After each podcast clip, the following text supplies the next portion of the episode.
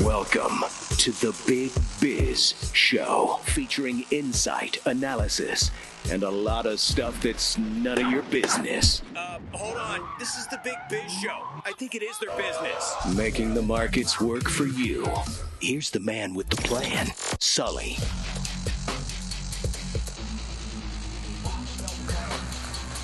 From the Loft 100 studios in beautiful sunny Southern California, Big Biz Show rolls on. Meesha, that Meesha, you Meesha Dogan is the CEO and co-founder of Cardio Diagnostics. I just want to get this out so she can reprimand me as the CEO of a cardio company. Meesha, how are you? I appreciate you sitting through our uh, our dietary problems. It's going to get us to uh, be fans of cardio diagnostics. By the way, CDIO is a stock symbol. CDIO, and you can go to Cardio Diagnostics Inc. How are you, ma'am? I am doing well. Thank you for having me, and loved hearing about all the uh, Bad food, food? adventures. It's making me hungry. Have, what is the, what is the last bad thing you ate? I'm going to say kale, right? Too much salad dressing. Um, probably fried chicken. Yes, she's our girl. Come on. Bless you. There's a theme today. There Yes. is. Wait, wait, wait, we're going on the way home. Hey, Meesha, look, um, one of your shareholders had contacted us in terms of, uh, of featuring you, and of course, um, we feature many people, but it's always interesting to be able to pull that to covers on a public company with a with a with a CEO. Talk to us about top-down cardio diagnostics and your approach to heart disease. Yeah, no, absolutely. So thank you for having me. Always love talking about what we do, uh, just because our mission is very near and dear to my heart. Uh, I generally widely share about how I come from a family with two generations history of heart disease. So it's both personal and professional. But cardio, we're a precision cardiovascular medicine company, and we're focused on getting ahead of heart disease. And that means thinking about a new way of assessing risk for, detecting, treating, and managing heart disease. And the way we go about it is essentially to go to the foundational bru- blueprint of who we are, and that's our DNA. Um, and when we go to each individual's DNA, a lot of times when people think DNA, they think genetics, which is great, right? It's the DNA hardware that we inherit from our parents. But a lot of times there's more to DNA than just genetics. And if we're thinking about heart disease, only about 20% of heart disease is genetic in nature. So a lot of it Oh, is you're saying the rest of it's our fault? Right. it's our lifestyle it's our environment uh, it's what we put into our bodies it's our lifestyle and everything else that come with it and one of the nice things which we get to share with the world is there's actually a dna biomarker called epigenetics that sits on top of our dna hardware that is sort of an on off switch that turns genes on and off uh, when it comes into contact with certain lifestyle and environment. And so, what it allows us to do is get the idea of how much is this lifestyle and environment using the objective DNA biomarker in the form of epigenetics contributes to heart disease, but also how can we leverage that information to treat people in a more personalized manner? Okay, two, first of all, two questions for you. Number one, we're all used to our wearables, right? Whether it be an Apple Watch or it be a, a, a Fitbit or a little bit of gravy from the last. Uh, Yeah. But but if you look, but what's interesting is they'll give you if you have tachycardia, they'll give you if you have AFib, they'll tell you what your heart rate is, but they don't detect early signs of heart attack. And is and first of all, first question, isn't that the secret sauce? Second question is, if this is an 80 percent, 80 percent, or 70 percent of, of lifestyle, 80%. 80 percent. Yeah. You see, and I keep going back to a horrible analogy from 1973, but I think about Jim Fixx, the runner, the champion runner, okay, who was eating, he was a vegan, okay, but he did wear a leather belt. Um, he was a vegan, but he dropped dead of a heart attack. So there must be those ancillary one offs that you're just unlucky. So talk to us about number one, how did the science of detecting heart disease and heart attacks and being. Number two, why is it sometimes seem like it's luck of the draw and not just lifestyle? Yeah. So if you're thinking about the source, you know, as you pointed out, we look at our heart rates, we look at different ways to measure um, what I would call proxy biomarkers, very similar to how we think about lipids or hemoglobin A1C. It's really not the source of the disease. It's factors that point us at there's something going on. We should start taking notice and start acting on it sooner rather than later. the source of where the disease starts, in a way, for a lack of a better way of putting it, is again that blueprint um, and that's our dna molecular changes happen a lot of times well in advance of any sort of risk factors well in advance of any sort of signs or symptoms whether it's chest pain. And you know we don't want to forget that when it comes to heart disease for a lot of people the first sign of having something like coronary heart disease is a heart attack and a lot of times people are thinking, okay, my lifestyle's good. I don't have any risk factors. I was not flagged for lipids. I was not flagged for hemoglobin A1C. Therefore, I'm in the clear. But if you take a step back, what we're doing there is we are making an inference that all of these look normal. Therefore, our risk is lower. What we're offering is an opportunity to say, yes, those things are important and necessary to understand and manage, but also we now have an opportunity to directly understand risk for heart disease without needing to extrapolate all okay, of Meesha, those. Meesha, I have a question. So you guys understand what blue zones are? Have you heard of blue zones? Oh, yeah. In, in, the, in the world. So there's certain blue zones that have uh, that have um, um, a healthier lifestyle. Let me give you an example. Um, some of the blue zones typically don't have furniture in their living room. So they're doing about 40 squats a day Yep. because they're sitting on the floor, standing up. Um, the blue zones living on not a Mediterranean diet, diet, but typically a pescatarian diet. Yet there are still folks that dropped out of a heart attack there. So my question is, and look, I'm, I'm not questioning the lifestyle part of it. What I'm questioning is detection, right? D- isn't early detection maybe the answer to everything, regardless if you live in a blue zone, or you're a triathlete, or you're, well, Mike, The fried zone. the fried zone. I mean, because isn't what you are doing? Because what I'm getting to is you guys seem to be at the tip of the spear, and figuring out it's not just about resolving when you have a heart attack or if you have a heart attack, but detecting prior to, and and and, and intersecting the lifestyle with science. Talk about that a little bit. Yeah. So one of the key elements, as I pointed out, is heart disease is largely preventable. But to be able to know that there's something wrong and to understand who needs what kind of help, we need to have that data and information. And that's exactly what we provide. We provide insights that you currently cannot get through any other tools that layers two types of information. Are you walking around with genetic markers that you that may or may not elevate your risk for heart disease? And two, how is that being um, present or absence of it in the context of your lifestyle and environment. And the reason I bring both of those up is something called gene environment interaction. Um, humor me, if you if you will. I, I want to share a, a, an example that I think Of course. would be easier to illustrate. So if you and I walked out on a very hot day, out under the hot sun, I am Southeast Asian, as you can see. I, um, you know, I'm someone who grew up in Malaysia. And if you and I walk out under a really hot day under really hot sun, one of us is going to get more sunburned. And that's not me. It's more likely to be you. And that is a, not just a function of our environment because it was hot. Exactly, we're standing right next to each other outside. But it's the environment in that it being hot coupled to how we are built genetically as someone in my case having more pigment than you do in your skin. So it's not just the genetics it's not just the environment but how the genes and the environment come together in conferring our risk. And that is something that holds for a lot of complex diseases including heart disease. So you cannot look at genetics in void of lifestyle and environment and vice versa Do you anticipate your technology getting into places like college athletics, where you, you know we often see um, athletes, not often, but you know Oh, yeah. some pretty severe cases. Damar Hamlin, Bronny James, both of those come to mind re- as recent cases. Do you anticipate partnering there any any way to? It's a great question because they get a little more boozy. They're not exactly they're not eating uh, kale every day. and, and it's more like a burrito, beer washer, and, and Lucky Charms diet Yeah. until you're 2023. That's a great question. Is there is there any cross tab there with with trying to reach out to that that segment of the population? We definitely have a sports focus, but as I pointed out, our test is meant for those who are 35 years old or older. So at this time, it's not quite built for college athletes, for instance, but that is something that we continue to look at as far as expansion. So basically, it's just it's for me and James, 35 and older. Yeah. Um, Meesha, before I let you out here, first of all, will you come back with us and spend a whole hour? Here's what I want to ask you real quickly. What exactly does cardio diagnostics do with respect to all of those crosstabs you just told us? What is the, what is the secret sauce there for you folks?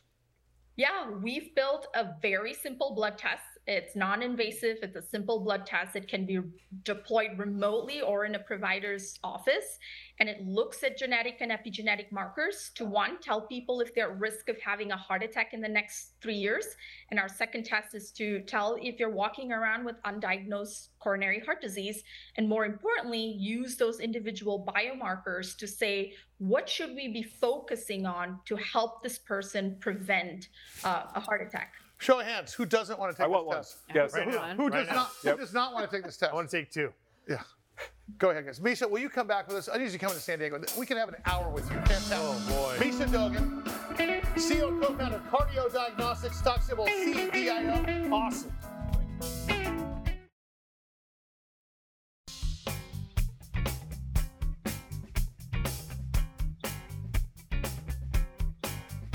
Live from the Loft 100 studios in sunny San Diego, California, it is the Big Biz Show. Along with our executive producer, Greg Todoroff, I'm Costa, and the man behind the bar, stirring your financials rate. here I come. Just got from, just got back from the studio. I am stage. I'm clearly short for my weight. I loved you in Game of Thrones. Thank you. Okay.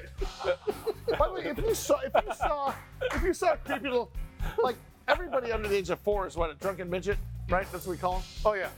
If you saw a creepy little dude like that, I mean, I, It depends I on would be what- scared. Well, it depends on what time of the day it is. If, like, you know, 10 o'clock, I'm like, all right, that, you know, 2 o'clock in the morning, oh boy, I'm in Mike, of course, has a part-time job at the Moonglow Lounge. Yeah. I'm just security. Am I really seeing this? Is what you would say at two in the morning. Am I really seeing this? Am I seeing this? That is the handiwork, of course, of Alan Paul Silverstein, AP Silverstein, CEO and president of Imagine AR. Uh, their stock symbol is IPNFF. And of course, uh, he, what, are it, three years? Four Yeah. years? Yeah. He's one of our regulars. Um, when we got Mike, he refused to come on for a while, but I convinced him. So here he is again. AP Silverstein. How are, we need to get you a background because it looks like you. Mike joining.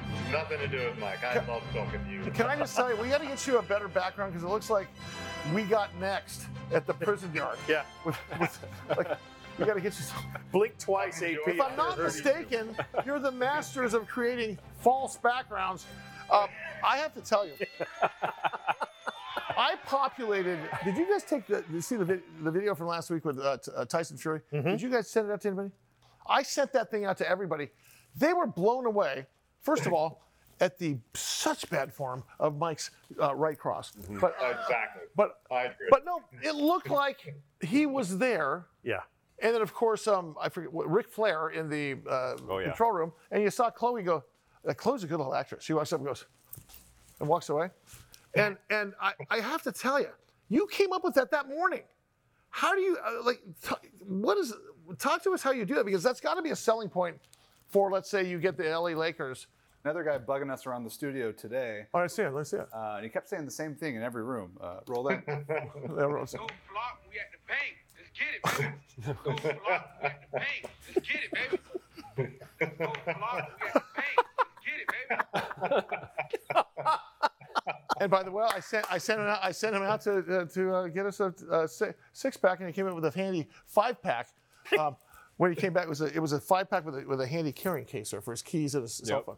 Um, I, AP, can you talk to us about the the name, image, likeness? Uh, because obviously you got to get permission before you start throwing uh, athletes up there. Is that is that a complicated piece of your pie there, or do you or is that the first thing you figured out?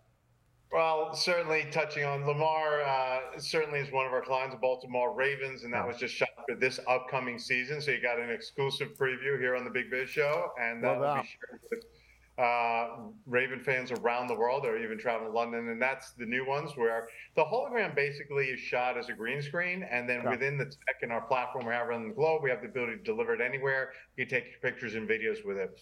Name, image, likeness tied to college sports people where they can start athletes, make money, that's going to grow into something significant. And we're looking at that market very closely. We have been working with Sidearm Sports, who works with Learfield and top producer of college content, is how to leverage this platform. So whether it's softball athlete, female, male basketball, football, volleyball, and if you saw that in Nebraska, 92,000 people showed up for the Nebraska volleyball uh, game earlier this week, which was pretty amazing.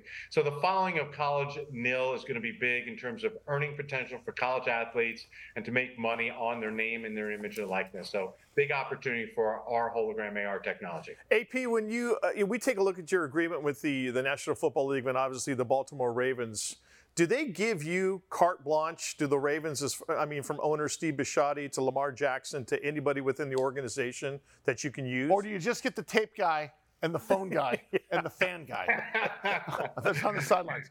That's it. You get them to do it. So normally, what you do is you would interact with who heads up the mobile app, the SVP or uh, of marketing sales, or the chief. In the case of the Ravens, is with the chief revenue officer who decided to use that as a sponsorship opportunity. Every team uh, has their own called media day where they do the videos and the commitments for Yeah. the season.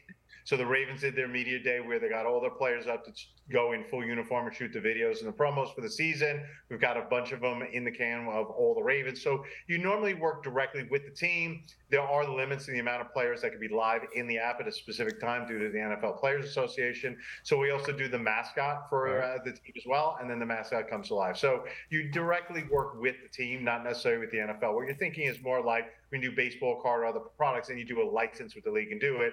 But again, when we did Fame Days, we worked directly with the athletes without the uniforms, as if they were just walking into your house and saying hello. So AP, when you first come, came on there with us, uh, uh, you know my favorite video of yours is the secret sauce. You hold up the cell phone on the Tesla dealership on Third Street Promenade in Santa Monica, and it says, "Hey Sully, 15% off if you're walking." and you had personalized experiences.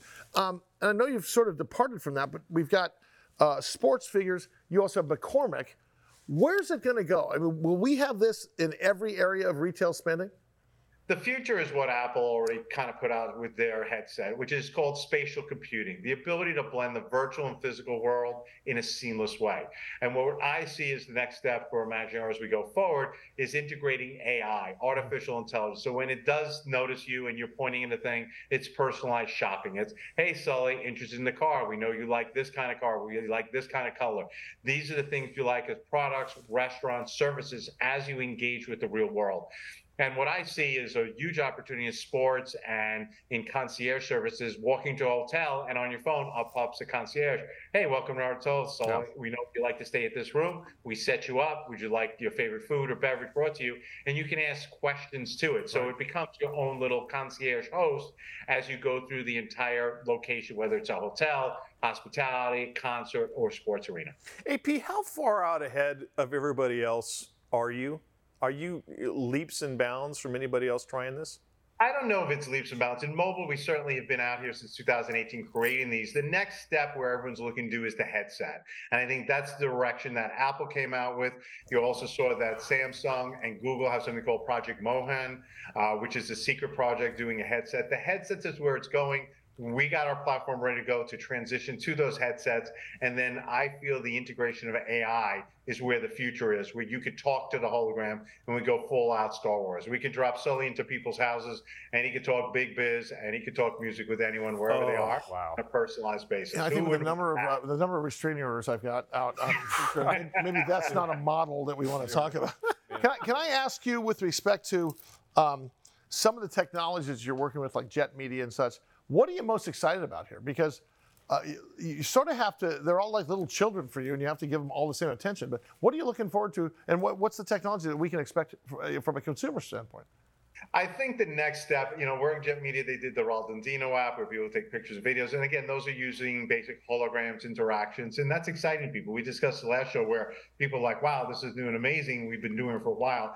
I truly believe the AI chat GPT integration, we work with Microsoft as a authorized partner around the globe, is the ability to have an interaction with that hologram, with that AI, or with a 3D object. Say you're looking at a certain item to purchase and it's kind of sitting on your phone, you want to see how it looks in your house like you do with IKEA or the furniture apps, but then I can ask questions directly to it and have direct interactions. That's the future. That's where I think we're going to be and take the lead as we go forward through the rest of 2023 and beyond. Alan Paul Silverstein, AP Silverstein, CEO and president of Imagine AR. Uh, their stock symbol is IPNFF. All right, guys, more big biz coming up. See you in a minute.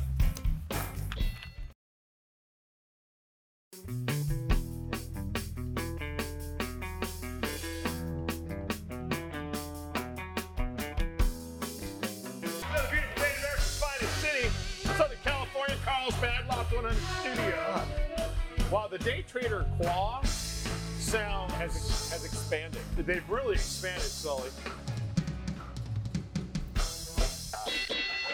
125 million TV on Strong, and thank you to Biz Television Network, American Life Network, as well as American Forces Radio Network in Love our troops. 175 countries and all the ships at sea. Yes. How do you like this last week? Fleet Week in San Diego. Come on! Big deal. Oh, yeah. Seriously, can you guys start playing Stevie Wonder? Stevie Happy? Huh? Uh, uh, uh. Well, we got we had a very special birthday today. Can I tell you who it is? Mm-hmm. Beautiful in spirit, little heavy. Why are you pointing at me? When was was your birthday yesterday? It was. I'll get to that in a minute. I'm talking about Jared Coleman has Paisley. Hold on a second. Let me look at him. Jean. Paisley Jean Coleman, born yesterday. Damn.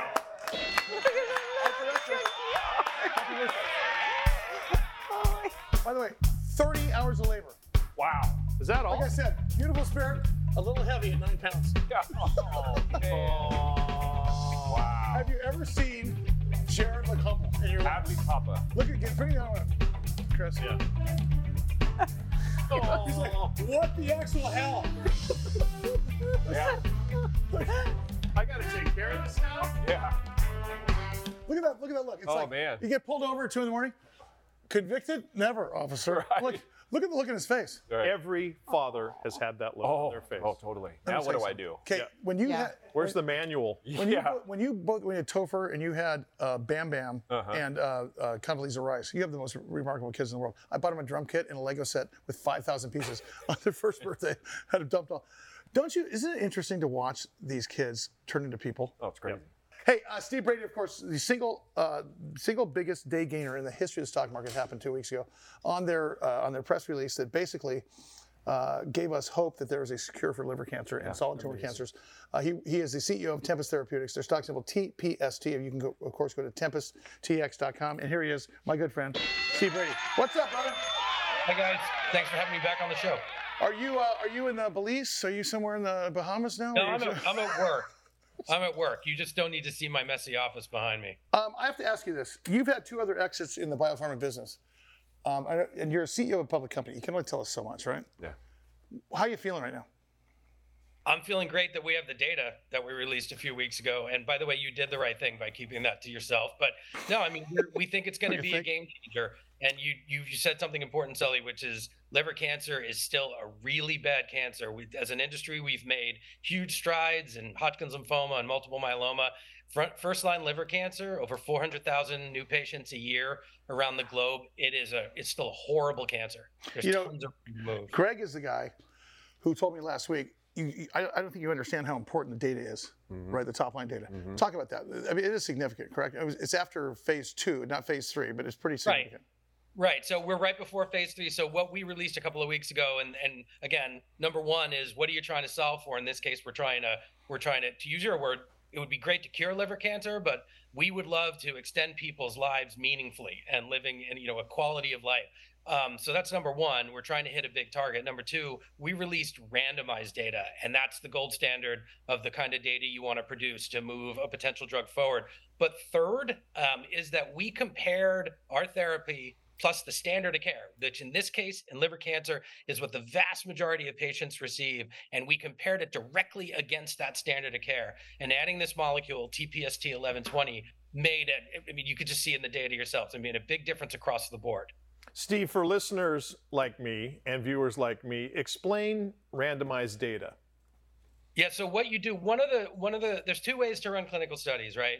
You can just take an arm, like a single arm, and a group of patients, and you give your drug either alone in combination. Those are called single arm studies, right? And they're open to all kinds of interpretation. The reason randomized data is a big deal is you take two arms at the same point in time. So you're taking the same population, right, of patients. You balance those arms against each other and you introduce, ideally, like we did in this case, one new variable. So in this case, we had one arm, which was 30 patients who got the standard of care. And then the other arm, which was 40 patients, got the standard of care plus TPST 1120. So when you look at that difference, and and what you know, all the physicians look at it and they say, Mhm. look, these arms are balanced.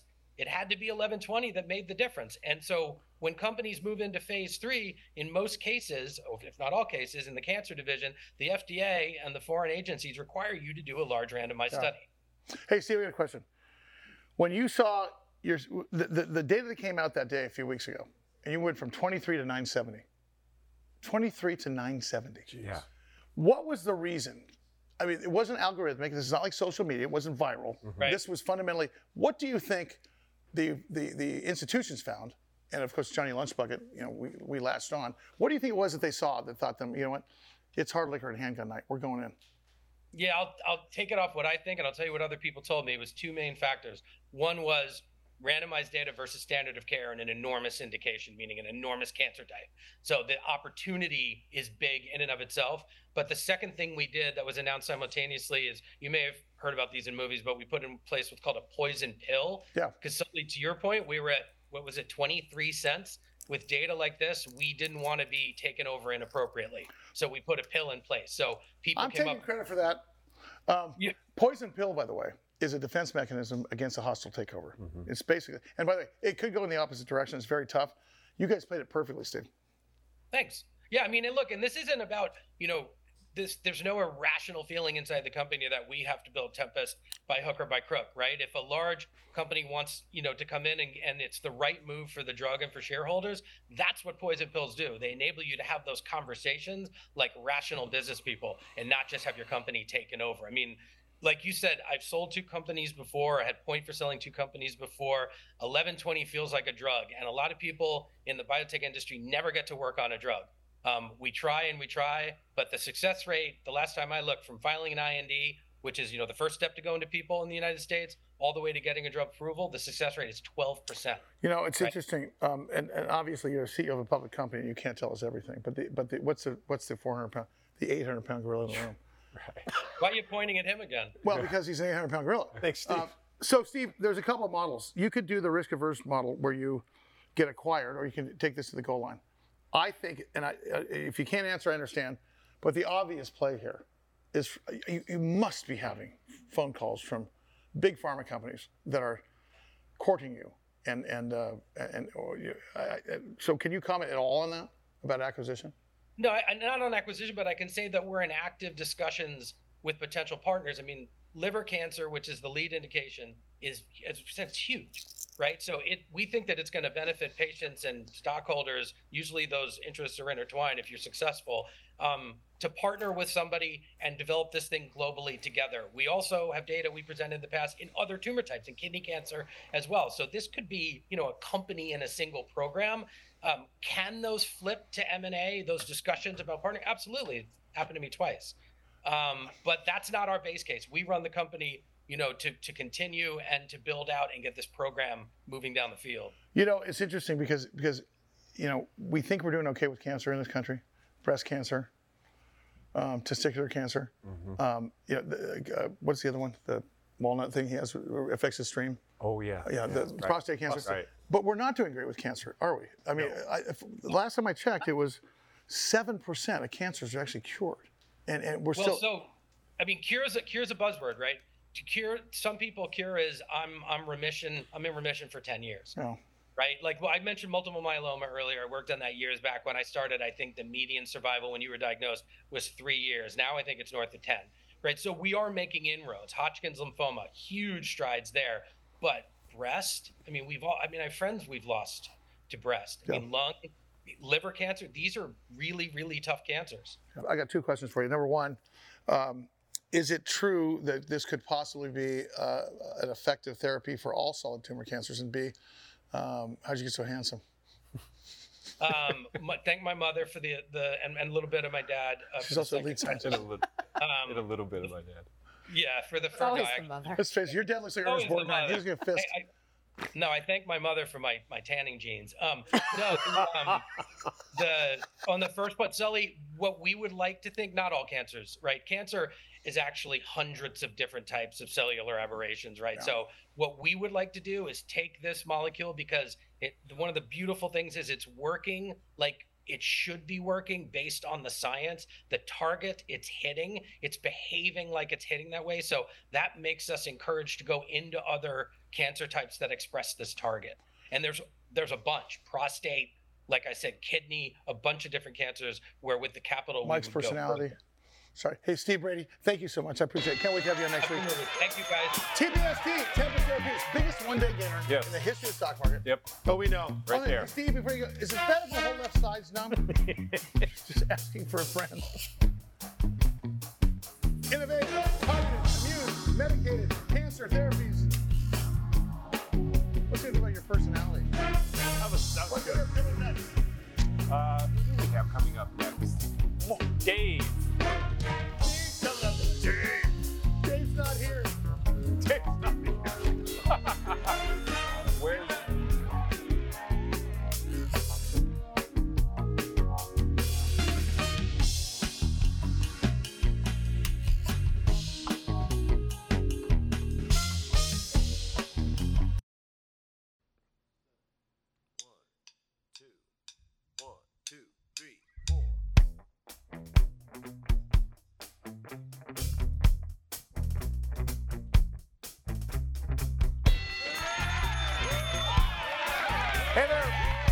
We continue, Big Biz Show, bigbizshow.com.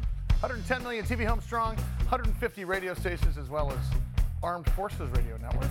Yes, for TV and radio at the same time. Let's not forget our latest affiliate, Bloomberg Financiero. Hola. Actually, we're going to regular Bloomberg and Bloomberg EU next. Look at that. For international TV and radio. Great to have you along.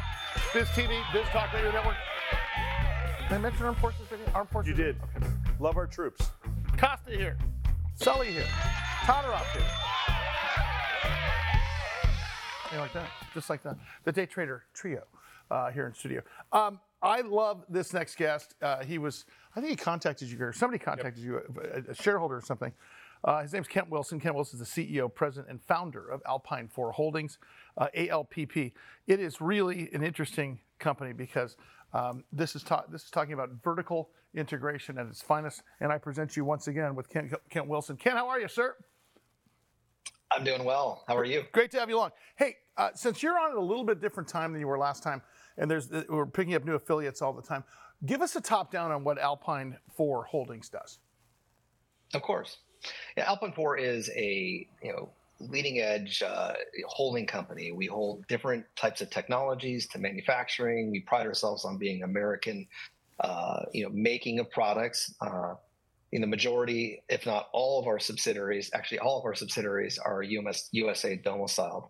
We do hold some technology patents in other countries, but we pride ourselves on being an American holding company that goes after unique value propositions in technology, American manufacturing, American construction.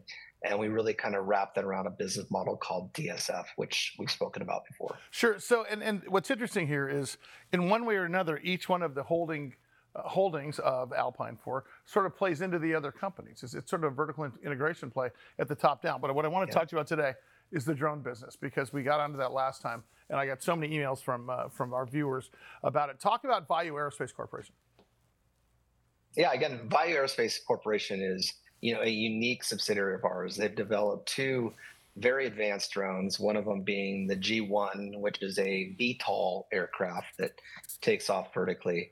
Um, it is powered by our solid state batteries, and it also the aviation uh, avionics platform is manufactured by our other subsidiary, Quality Circuit Assembly. So everything's vertically integrated a lot with Alpine, and it makes us unique because that drone is made in the United States in Ann Arbor, Michigan, and is 100% American made uh, with components coming from all over this great country.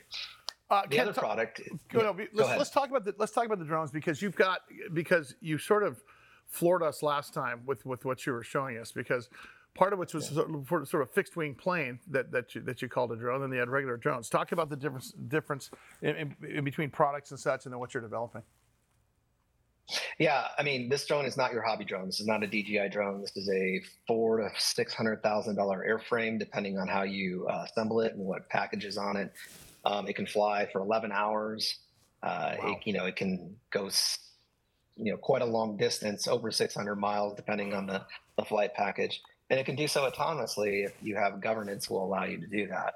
It can also haul a decent amount of weight. I mean, um, you know, if you have a just a robust sensor package, that could be five to ten pounds.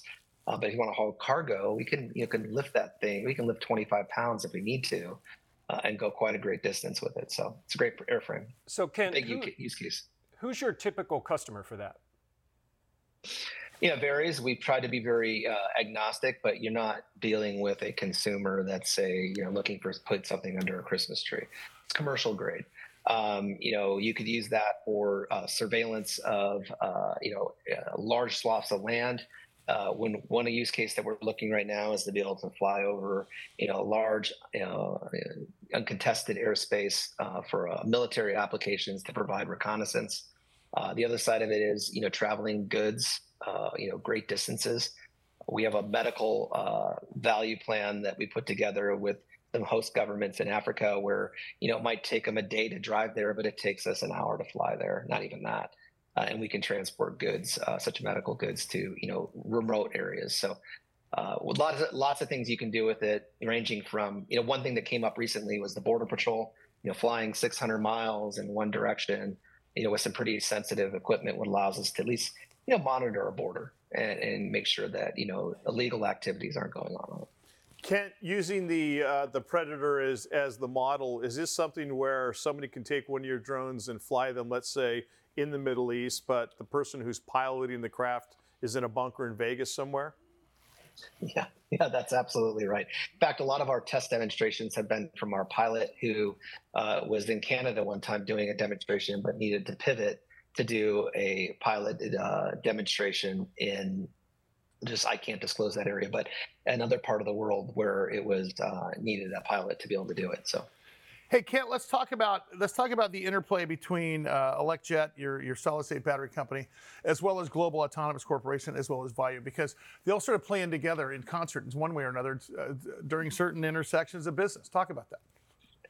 Yeah, I mean, global autonomous is a great one to talk about. It is the marrying of our electric batteries, solid state, which create energy density, longer flight durations, and value. And we've created a business model around it to deliver autonomous goods remotely into a urban area. And we've gotten a lot of positive feedback and governmental support from the country of UAE, uh, specifically Dubai.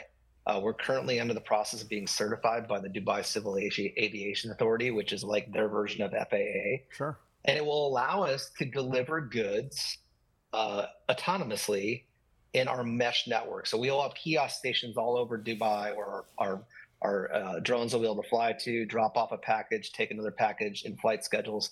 And then if you look at the landscape of Dubai, there are hundreds and hundreds of skyscrapers where we have, for us, from a business model perspective, we have the ability to deliver one flight, multiple packages Sure. into a, uh, a very uh, customer rich center, such as a building. And so um, we have great support from the federal government there. Uh, and you know the aviation administration over there, which is also there, and then also the consumer side of it. Um, and so we we expect big things coming out of there in 2024 and 25. Keep in mind, I'm talking about proof of concept. Last of all, next time you're on the air, Mike and I have spent a lot of time editing waveforms in our radio careers. Behind your right shoulder says something that I know means something to you. We're going to try to figure out what that waveform means next time. His name is Kent Wilson. Thanks, Kent.